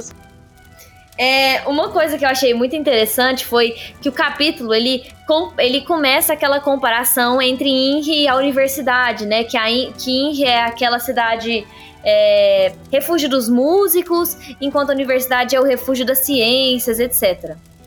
E outra coisa que foi muito interessante é que quando ele, ela tá negociando com ele, ela diz aquela frase, né? I'm sorry, é, me desculpe se eu não fiz, se eu não deixei claro desde desde o começo. Que, que, tipo assim, que não tinha negociações. E o Kvolt vai repetir exatamente essa mesma frase para ela quando ele que, é, quando ele estiver saindo para Trebon pegando os 20 talentos. Ele, desculpa, eu não sei se ficou claro, mas eu não deixei, a gente não tá discutindo aqui, a gente não tá negociando. Eu preciso dos 20 talentos. Que foi justamente a, a época do tipo, eu vou encontrar uma entrada para o arquivo e se, se eu não te devolver os 20 talentos, eu te falo onde é a entrada desse, desse arquivo. E e aí ela, ela teve uma coisa, uma curiosidade assim mesmo, que ela se apresenta pro Wolf como Relar, quando ela deixou a universidade. E só mais pra frente a gente vai ver que ela foi expulsa da universidade. E, e pela versão dela, de uma maneira muito injusta, né? É, o que ela deixa entender é que é, as habilidades de simpatista dela superaram o Elxadal, e eu não sei de qual motivo foi, talvez até de malfeitoria, às vezes ela te testando o poder dela em cima dele, ele acabou acusando ela de malfeitoria, ela foi expulsa da universidade ainda relar. Inocente, até que se prove o contrário. Eu também acho Uma que ela é inocente. delicada. Eu acho que ela é inocente. Super, super mal interpretada, coitada.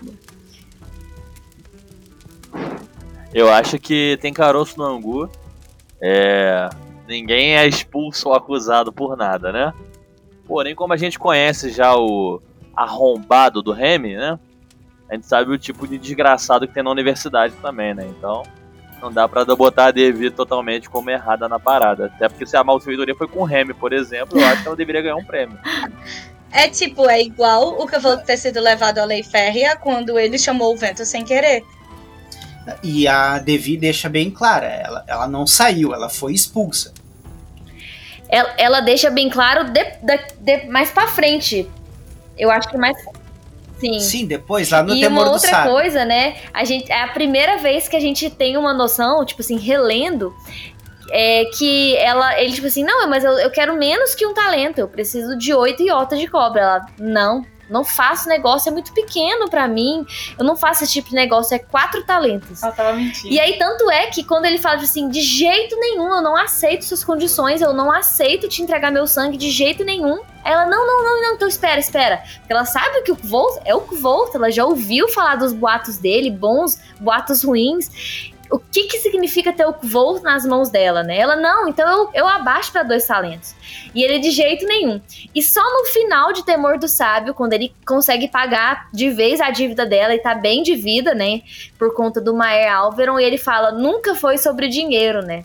Ela, quando ele olha direto para ela, quando ele, ele olha para as posses dela e ele vê ela não, realmente, nunca foi sobre dinheiro, foi sobre favores. E foi sobre ter, jogar um bom jogo, né? Ela fala uma parada assim, uma, uma referência ao TAC, não faz? Ah, eu não sei se ela faz essa referência, mas enfim. É, nesse, nesse, já nessa primeira interação a gente vê que a interação dela era torcer para que desse tudo errado na vida dele, para que ela tivesse ele nas mãos de outra forma. Sim. E vocês também não ficam com vontade de ter uma daquelas camas de baldaquino? Agora, imagina o que vou te dando merda na vida dele e a Devi tendo controle sobre ele, irmão. Olha a merda que ia ser. Fudeu, simplesmente.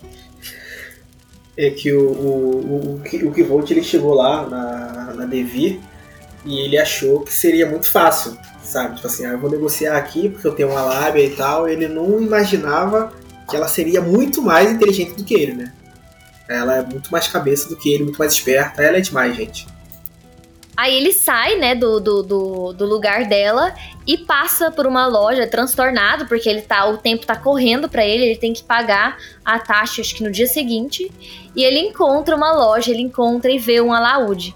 E aí mexe totalmente com ele, a ponto de ele negociar o alaúde é, com esse vendedor e, e, ele foi muito bom, assim, apesar de estar tá sofrendo em, em, total desespero, até ele se compara com aquela moça que ele viu em Tarbean, que era completamente viciada na resina de Dênera. é, ele ele ele consegue o alaúde, né? Pra, com, com o dinheiro que ele já tinha. E aí ele vai atrás da Devi e aceita então pegar os quatro talentos. E uma coisa que a gente só antes é, não tem nada a ver, mas que a gente comentou essa semana, né? Acho que foi o Silvão. Oi, Silvão, se você estiver aí, a gente sente sua falta hoje. Abraço. É, que foi o Silvão falando, comentando sobre os rankings, né? Tipo assim, ah, é, a gente evolui na universidade através, né? É, será que é só através do Elir, do Relar, do Elf, etc. E, e, tem algumas microevoluções, né? A gente percebe isso bem claramente na artificiaria. Ele se mantém Elir, mas ele tem, que, ele tem essas micro rankings que ele vai conquistando dentro, dentro do, da categoria Elir. Ele passa pelo Camar, depois ele passa pelo Mané e ele vai tendo contato ali, mesmo na mesma nesse mesmo rank dele. É só, só, é só porque eu, foi uma questão que ele comentou essa semana e eu quis trazer.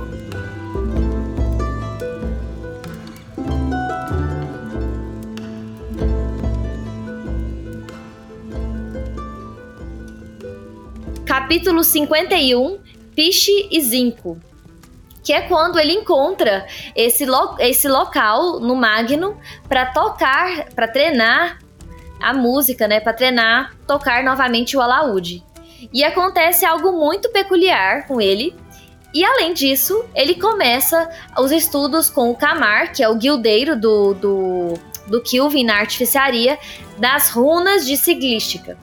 E é isso. Não, esse capítulo é interessante que é, como sempre quando tem uma canção, tem uma mensagem subliminar numa canção, né? É impressionante como, como tinha siglística numa canção de. Nem, nem sei, essa canção deve ser muito antiga. Mas como tinha siglística numa canção de criança, sabe? Impressionante. Ele foi lá e conseguiu. Achou, achou a siglística correta lá e foi lá falar com o Camar e, e passou. E é o primeiro vislumbre que a gente tem da Auri, né? Que é quando a gente vê as coisas suspeitas ali em cima, alguém escutando ele tocar. Então, é o momento em que a mulher aparece. E, ne e nessa parte da. que ele tá lá tocando sozinho, lá em cima no, no, no telhado, ele ele escuta um barulho, né? Ele escuta um barulho, é, que é o barulho da maçã caindo, alguma coisa assim. Como é que ele, tipo assim, ele não tem medo de, de nada, né? Tipo assim, o Xandriano fez aquilo tudo com ele e tal, e ele escuta um barulho, ele, ah, eu acho que eu escutei algum barulho de alguma coisa caindo, mas tudo bem, depois eu verifico. Tipo, ele não fica nem alerta, ele só tá lá com a música, como, como é quando ele tá com a música, ele esquece da, das coisas, né? Eu acho muito legal quando ele faz a, ele nota a semelhança entre o Monet e o Ben. Porque eu tenho certeza que o Ben estudou junto com o Monet, né? Pelo tempo que o Monet está na universidade, eles com certeza foram colegas de muitas disciplinas na universidade. Então, eu acho que se ele citar o Albenti para o Monet, ele vai saber quem foi o professor do Cavos. O primeiro professor, no caso. É, porque o, o Manet tem, diz que ele tá há 30 anos, né? 30 anos como. É o Eterno Elir, que já tem 30 anos lá na universidade, então com certeza ele conhece o, o Ben, né? Com certeza ele conhece muitas coisas, né? Suspeitaço, como diria o Renato. Suspeitaço! Eu também acho o Mané, ele tem alguma coisa e ele não é não só um aluno. Não tem como. Os professores não deixariam ele tanto tempo ali naquele lugarzinho sem subir de ranking, sabe? 30 anos e o cara conhece todo mundo e todo mundo conhece o cara. Mesmo assim, ninguém se incomoda do cara estar há 30 anos no mesmo lugar. É uma, é uma posição muito confortável para quem quer reunir informação, cara. Pô, mano, e ele, e ele conhece outra entrada também para entrar no, lá no, no, arquivo, cara. Ele, ele conhece tudo, mano. Ele conhece. Ele, parece que ele conhece coisas que os professores nem conhecem, sabe? É bizarro. Eu nem acho que ele seja suspeito no sentido dele ser ruim. Eu acho que ele está ali como parte daquele grande exército da universidade que protege algo muito perigoso, sabe? Então, ele está de olho nos, nos estudantes, ele sabe entradas, ele sabe caminhos, ele sabe tudo. E ele está só observando as coisas, sabe?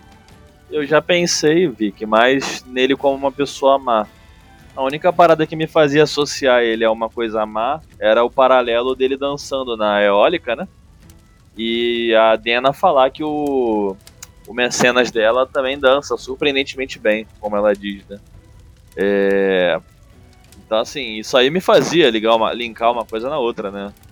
Mas hoje em dia eu, eu pondero também com relação a isso, né? Tipo, porra, será que ele é ruim? Será que ele só tá protegendo e tal? Mas que ele definitivamente não é só um, simples cara que tá ali. Eu, eu tenho, tenho dúvida de que ele tem algo mais nesse negócio aí. Já pensou do nada uma Nemesinas da Dena? Do nada. Tipo assim, jogaram, do nada. eu vou poder mandar um eu avisei gigante, principalmente pro Pedrinho. E no, e no capítulo fala que ele, ele desejava mais do que tudo passar o resto da vida dele lá. Ele não tem família. Qual que é a família desse homem? Tipo assim, por que, que ele, ele foi abandonado? Ele fez algo e. Por que, tipo assim, as pessoas têm família? Tipo, é por que, que elas estão lá, entendeu? Tipo assim, por que, que ele, não, ele não deseja nada mais do que ficar lá? É, uma coisa, que eu cheguei a comentar com a Jordana foram as runas. Gente, ah. as runas. Olha, foram três runas que chamaram muita atenção. No começo do capítulo, fala que o Fer é a runa para ferro. E Uli é a, a runa de binding, de, de, de, de conexão. Feruli é conectado ao ferro. Aí eu falei, Jordana, será que é em Cannes? Eu, assim, voei na maionese, é claro, né? E outra, T, existe T, T-E-H, é lock. Lock, de fechar. Então, Telu é o quê? Tipo assim, fechar a lua? Tipo assim, aí, aí voei na maionese, é claro, né? Voei totalmente na maionese. Também né? Isso, tem o lock de, de, de... Então, T é, um, é o tipo prefixo de Telu e significa lock, significa fechar. É tipo, a, a, a Igeia é a, é a chave, né? Enfim, quando eu vi essas runas, eu buguei minha cabeça e foi isso que eu tenho para oferecer, na verdade mesmo. Não tenho mais nada. Eu só achei extremamente suspeito. Sim. Será então? Esse negócio do Ferulho ali. Caceta voadora com asas, hein? Foi mesmo, Letícia, os caras de asa, desculpa, é, pode cortar. Mas é que, cara, Feruli, mano. será que então Cara, calma, Letícia. Será que é, seria runa o, o jeito para matar o, o Gris, então? Sabe, olha que doideira. Olha, caraca, olha que doideira. E assim, é, o que teve, chegaram a ter, a ter pessoas e essa, e essa, foi a observação realmente. Já tinham observado, mas essa eu observei sozinha, só que aí eu fui observar, fui jogar no Reddit. Tem pessoas que teorizam que as runas é, estão no Chandriano. E que, por exemplo, é, um é, canaliza para puxar toda a luz, então seria o Helix. Um canaliza para puxar todo o calor, aí as coisas ficam frias, que seria o Gris. Um canaliza e puxa todo o ferro, que seria o Estercos. Um, sinal, um canaliza e puxa todo o som, que é aquele que não fala nada. Enfim, seria tipo um, um, um eterno coisa. E assim, e, e isso é outra coisa que assim eu teorizei, não achei, mas são as tatuagens dos Siridas, né? Será que é só sangue? Será que não é nenhuma runa desenhada no braço desses caras? Porque, igual o Newt falou, as runas de osso de sangue, elas não foram. Eu não sei se são ensinadas e elas não podem ser aplicadas por um Elir, Ele... ou se elas são ensinadas só depois para os elfos, tipo assim, entendeu? Ele... Mas eu fiquei pensando, tipo assim, será que os Siridas não estão tatuados mesmo com runas, de alguma forma isso dá algum tipo de poder para eles? Não é ensinado para ele, mas ele aprende. Ele aprende de uma maneira ilegal, né? Sim, para fazer o gramo. O gramo, exato. Eu sempre achei que runa fosse uma forma de simpatia escrita. Porque na simpatia você tem que manter o alá para que as coisas continuem conectadas. Com a runa não. Você escreve e aquela runa ela vai conectar uma coisa a outra, mesmo que você não esteja mais fazendo a conexão simpática. As runas não fazem parte da siglística? Posso estar enganado, mas eu sempre achei que uma coisa estava ligada à outra, né? E eu acho que o que o Kilvin fala. Rapidão, Zé, rapidão. Eu acho que o que o Kilvin fala pro Kvolt sobre as runas de sangue e osso é que eles podem ter acesso a parte da informação mesmo depois que eles estão como elfo, eles não têm total acesso pelo perigo que isso pode representar esse tipo de conhecimento, né? Ele até fala que ele querer saber esse tipo de coisa é preocupante, né? Inclusive. Tipo, Vicky, apesar de acontecer essa explicação de que seria uma simpatia meio que materializada, não fica claro. Tipo assim, eu já quebrei a minha cabeça para tentar entender siglística, mas eu não entendo. Ainda mais nesse capítulo, quando fala tipo assim: pega essas runas, pega essa runa, elas colam. Ah, mas essas aí elas vão colar com muita força, precisa de uma outra. Tipo, não faz sentido, mesmo ele explicando, tipo assim, pra mim não faz sentido nenhum, entendeu? Aí eu só Olê, mas eu acho que é porque o nome das coisas ele tá sempre em movimento e é muito difícil você capturar. Imagina você precisar escrever o nome do ferro quando ele muda, quando você olha, dependendo do formato que ele tá. Imagina você conseguir escrever o nome do vento. Então eu acho que tem toda essa nuance da ciclística que é para poder capturar a nuance da essência das coisas. Porque se você unir só o ferro, você não vai unir nenhum outro elemento. Naquele caso, você precisa unir o ferro para gelar, perder calor, lá, lá, lá. Então você tem que fazer com que o que você pensa na simpatia seja real escrito. Então você tem que escrever com mais detalhes do que seria só no seu pensamento e na ligação simpática. Mas precisa do alar, sim. Lembra que o, o Kilvin lá, depois, que o, depois do incêndio lá, ah, foi, foi eu que uh, foi eu que fiz uh, aquele foi eu que fiz aquele vidro duplamente reforçado. As runas, a, sigli, a siglística era minha e o alar eram meus. A siglística e o alar eram meus. Tanto é que quando a, a sensação que, que é é que quando ele tá fugindo do Ambrose, se eu não me engano, ele nossa, eu não lembro. Ele, ele calcula só a siglística, tipo assim, ele, ele resolve, ele antagoniza, antagoniza a siglística escrita com o alar dele. Se eu não tô enganada. Eu não me lembro. Porque ele, pode, ele poderia riscar. Ele fala, eu poderia muito bem riscar, mas esse me entregar. Aí ele, ele, ele quase como se ele se antagonizasse a siglística mentalmente e resolvesse. É uma parada assim, depois eu tenho que revisar essa parte. Não, porque isso também é quando ele tá escapando da janela do Ambrose, que a janela dele tem siglística fechando a janela.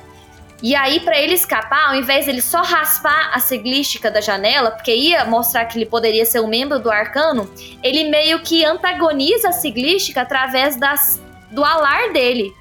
para não deixar pistas, uma coisa assim. Isso também não ia entregá-lo? Mas assim, é, o alar, é, se ele riscasse as runas.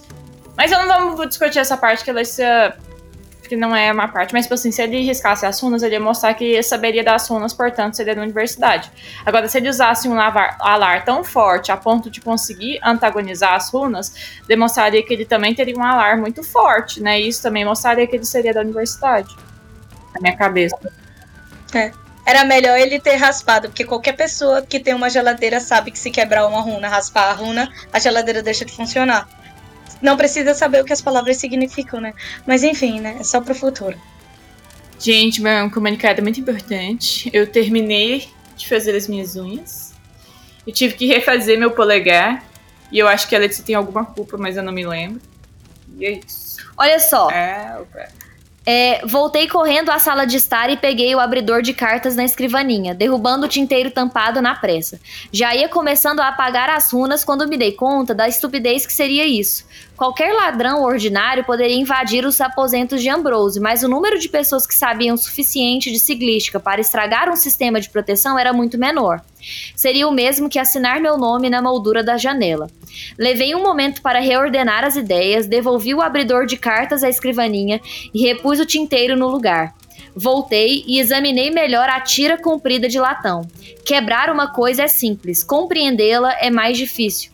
Isso é duplamente verdadeiro quando você se confronta com xingamentos resmungados atrás de uma porta, acompanhados pelo estalar e chacoalhar de alguém tentando destruir uma, um, desobstruir uma fechadura.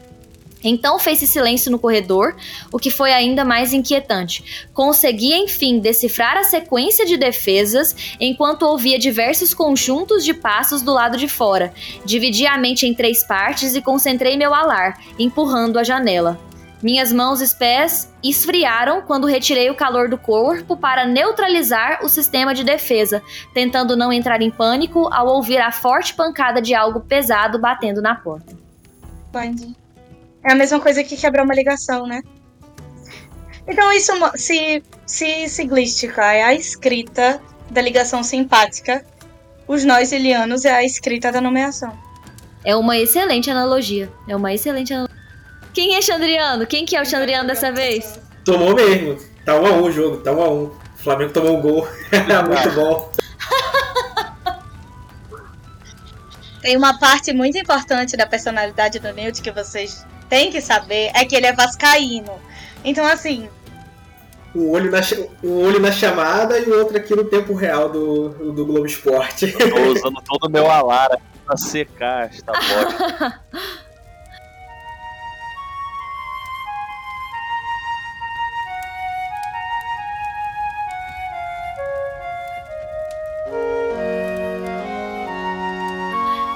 capítulo 52, Queimando, que é, é quando o Kvoth é, ele, ele, ele é, a, deixa eu só confirmar aqui mesmo.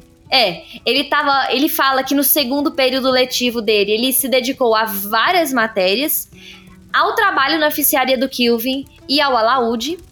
E, e ele tem até uma conversa com os meninos no início, até para falar sobre essa questão desse dessa estafa que ele estava tendo, desse cansaço. Os meninos estavam desconfiados de outra coisa, mas na verdade era porque ele estava extremamente ocupado com as coisas da universidade. E também a grande batalha do Kvoth na, na simpatia avançada contra o Fenton, que foi maravilhosa. Enfim, é isso. O, os meninos acham que o Kvolt tá aprendendo um instrumento novo, né?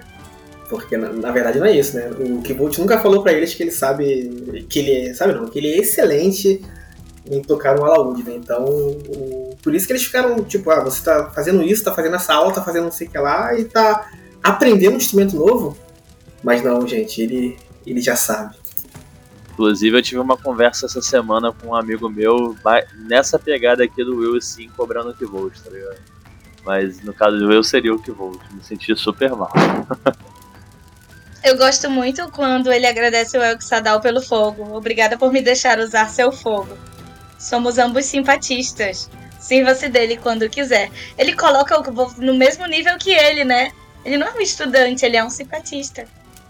Ele também é um idiota, porque ele quase se acaba e o pensamento dele é: ninguém me viu, tá tudo eu lembrei, bem. Eu lembrei quando ele chorou, né?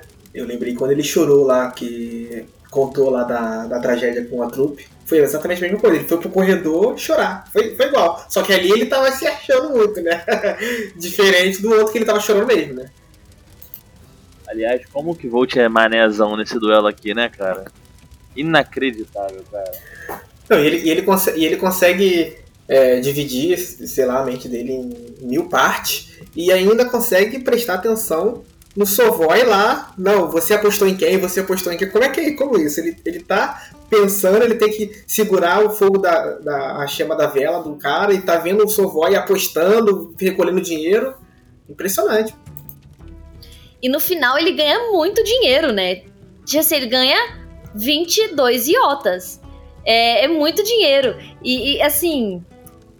Olha, eu não sei como que ele conseguiu. Tipo assim, não, a gente sabe que ele é muito. Ele é maravilhoso, né? A gente sabe, mas realmente, assim, eu nem tenho noção de quantos por cento. Porque ele se defendeu muito bem. E uma coisa que me chama a atenção foi o quanto ele. Os, o Fenton e o Kvolt ficaram desgastados, né? Tem uma teoria que é muito famosa no Reddit, que é o porquê o Kvolt é tão tipo assim, tão moroso, tipo assim, na pousada marco do percurso. Por que, que ele é tão, tipo assim, cansado, ele não canta? Por que, que ele é tão desanimado? E uma das teorias é porque ele está com o alar extremamente sendo utilizado o tempo todo. Aí essa seria uma, eu não sei, eu não me lembro por quê, mas era porque ele estaria defendendo algo e por isso ele tem, tinha que dividir a mente e a energia dele tanto que ele ficava com a mente praticamente poluída pela defesa e pelo uso do alar constante, e por isso ele era dessa forma na pousada. É só uma, é uma coisa que me chamou a atenção. E essa questão do fogo, né? Não sei, a sensação tem algumas, alguns trechos do Patrick que a gente fica tipo assim, por que, que o El Sadal tá falando da chama? Por que, que a gente. Por que, que o simpatista é mestre e escravo do fogo? Faz sentido, mas ao mesmo tempo você acha que será que tem mais coisa que ele quer falar aqui? Esse é um desses trechos que eu fico com essa sensação. E apesar do, do, do Pivot ter ganho, o, o Fenton é muito bom também, né? Ele, ele é muito bom. Ele é, foram, é porque aqui mostrou muito pouco no, pra gente, mas foram várias batalhas, né? E o, o Fenton, ele é muito bom. Pode, pode ser um aliado pro futuro, né? O Fenton estava em segundo, né, na cotação deles. Eu acho que essa parte dele se proteger o tempo todo com o Alá já é algo realidade desde quando já é algo real desde quando ele foi atacado pelo Ambrose por muito tempo. Tanto que ele disse que desfazer o Alá ficou estranho, né? Como se ele estivesse tirando uma camada da pele dele. É, eu acho que ele é assim lento na taberna justamente porque ele tá dentro daquele papel e tá naquela máscara, sabe? Que é o que o Best fica preocupado. Tanto que quando ele faz qualquer trabalho braçal ou qualquer coisa que precise mais da mente dele, ele faz como se fosse esforço nenhum mas ele, ele canta assim em alguns momentos, só que eu acho que ele nem percebe, tanto que ele foi ele foi reconhecido por cantar, né? Ah, cantou Latoeiro Cortumeiro com, com versos que, que, que várias pessoas ali não, nem conheciam. E quando ele canta para o bebezinho dizendo que o Vest é o pai dele. não, então, é, é, eu acho engraçado, assim, engraçado não, curioso, né? Eu tava observando aqui o tempo que o Fenton demora para se recuperar, né? De. Tipo assim, é papo de mais de uma hora. É, e, e sim, além dos primeiros cuidados ali que o Elk Sadal faz, ainda vem um Elt da Iátrica. E depois ele aí, depois de um tempo dele do Elt tratando ali, acho que mais de 20 minutos, ele consegue tomar um negócio ali para aquecer e mesmo assim ele ainda continua tremendo, com as mãos trêmulas, né? Então o bagulho da. É doido, né? E, e só torna o mais. Sim. Digno de aplauso quando o Kvolt faz aquele monte de coisa lá no, no Eld, né? E tal. E praticamente sem nada ali de. de... Ai meu Deus, de apoio ali do, do fogo, né? Não, ele não tinha mais fogo, porque o. Porque lá os, os dois guerreiros lá da, da parte de RPG, eles tinham, tinham apagado a fogueira apagaram a fogueira e o Kvolt estava com um pedacinho de carvão no bolso, olhado, achando que tinha fogueira, não tinha, era nada. mas tudo bem, eu sou o Kvolt, eu vou chamar o Trovão aqui, é isso aí. É, mas o, o fato do, do, do Phantom ficar tão mal foi porque ele tirou calor direto do sangue, então foi hipo, hipotermia na cara, né? Não, não teve atalho. O Kvolt tirava, tirava calor do músculo. Não, e causada pela, pelo uso de simpatia, né? Que deve ser 30 mil vezes pior, né? Só o final, só, só o finalzinho que o. que o que, que os meninos falam com o Kilvin, né? Comentam com o Kilvin lá, porque o Kifold estava aprendendo muitas coisas ao mesmo tempo e não estava dando atenção para os amigos, mas os, eles não estavam preocupados com essa relação de amizade, estavam preocupados realmente com o Kivolt, né? Porque ele poderia morrer a qualquer momento, né? Eu acho maravilhoso como estafa, ele fala né? que ele ficaria extremamente puto, mas o Kilvin o fez olhar para um espelho. e aí ele vai pra cartada final, né? Ele vai pra cartada final que ele tem, tipo, vou, vou, vou pra minha música. E aí ele. Aí o capítulo termina de uma forma muito maravilhosa, né? É, me contem mais sobre a eólica. E aí, os capítulos seguintes também vão ser, tipo assim, completamente maluquésimos, assim, de bom. Não, quando chega nessa parte da eólica, porra, é sensacional, cara. Eu, eu não sei, assim, são vários os capítulos que eu, que eu adoro aqui. É, esse 46, que é o do Reload, os capítulos da eólica, os capítulos dele indo pra Trebon com, com o cavalo. Nossa, aquele capítulo dele indo pra Trebon, eu ficava lendo sem respirar, assim, vambora, vambora, pra cima, vamos lá, vambora. Porra, é, é demais, esse livro é demais, gente. Como assim, Marcelo? Não entendi. Eu amo, eu amo como ele é feito de bobo por causa desse cavalo, mano. É maravilhoso, na moral. Cara, só, só uma Só uma observação aqui, rapidinho. Eu tinha esquecido disso aqui, cara. O, o Simon bateu e abriu a porta. A culpa espantou a surpresa do seu rosto ao me, ao me ver sentado ali. Não era para você estar hum, na ficiaria? Qual é? Gente, quando o Volt vai. Tá bom, eu vou falar porque eu tô meia hora aqui. Newt, você tava dançando porque você viu esse trecho, porque o Vasco fez um gol, ou porque você tá empolgado pelos próximos capítulos? Eu, eu estava dançando para mostrar para vocês o quanto eu fico empolgado com os capítulos da Eólica. Inclusive, é o, meu, é o meu capítulo favorito, o nome do vento, é o da, da gaita de, de prata, porque eu lembro até hoje que tudo que eu senti a primeira vez que eu li esta porcaria desse capítulo. E, mano, eu vou até botar aqui um suco aqui no dia para brindar com vocês. Um lugar para incendiar é oficialmente o meu capítulo favorito. É muito, muito bom. É muito bom. O meu também, eu vi que um lugar para incendiar é o melhor capítulo. Mas eu quero falar uma coisa. Quando o Kvolf vai pro Adenri, um dos, nome de, um dos nomes dele não é o Trovão? Então, eu tava aqui olhando e eu descobri que o In é o nome de uma árvore. E um dos nomes do trovão se chama. Do trovão, dos nomes do Kvolt é Trovão e Árvore Partida. Aí eu achei curioso. O Win, que o sobrenome dele significa um tipo de árvore amarelinha, fala para ele não trazer o trovão. Mas enfim, foi só isso que eu quis acrescentar. Patrick sendo Patrick. Pessoal, é isso. É... Finalizamos aí o décimo episódio do, da releitura e aguardamos vocês aí na próxima na próximo capítulo, no próximo episódio. Um beijo. Tchau, fiquem com o Telu. Valeu, pessoal. Em homenagem ao Silvão, um beijo na alma. Um beijo na alma de Blue Silvão. Tchau. Valeu, pessoal. Até a próxima.